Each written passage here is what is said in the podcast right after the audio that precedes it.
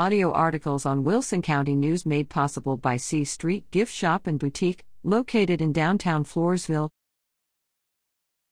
Truly, the choice is yours either commit or decommit. Investments can be tricky things. Does one put their money in stocks or bonds, real estate, or hide it under the mattress? Even the most seemingly stable places to put one's money can turn south in a heartbeat. Lots of people have experienced the phenomenon of thinking they have invested well only to learn all the money is gone. So, where should one invest? Ben Franklin said, If a man empties his purse into his head, no man can take it away from him. An investment in knowledge always pays the best interest. Proverbs 4 6 7 teaches, Do not forsake wisdom, and she will protect you, love her, and she will watch over you. The beginning of wisdom is this get wisdom. Though it costs all you have, get understanding. Sadly, most people have invested all they have in possessions that will perish with use. They neither possess wisdom nor understanding in the meaning of life and the gainful interest of eternal life with the Creator of all things.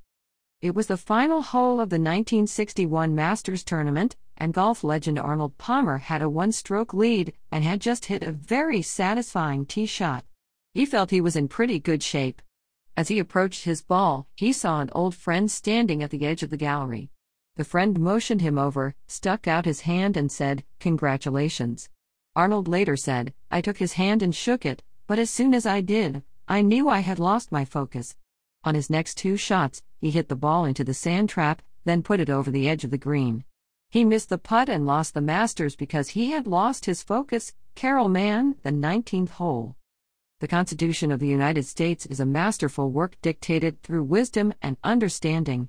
Established as a free and sovereign republic among all the nations of the world, the United States of America grew and prospered because of its wisdom and understanding of the will of God for mankind. We have shaken the hand of the evil one and lost our focus. 2 Corinthians 5 9 11, a high school senior star football player had committed to play football at a certain university after graduation. Then, to everyone's surprise, he decommitted, not even sure that's a word, and planned to visit other universities.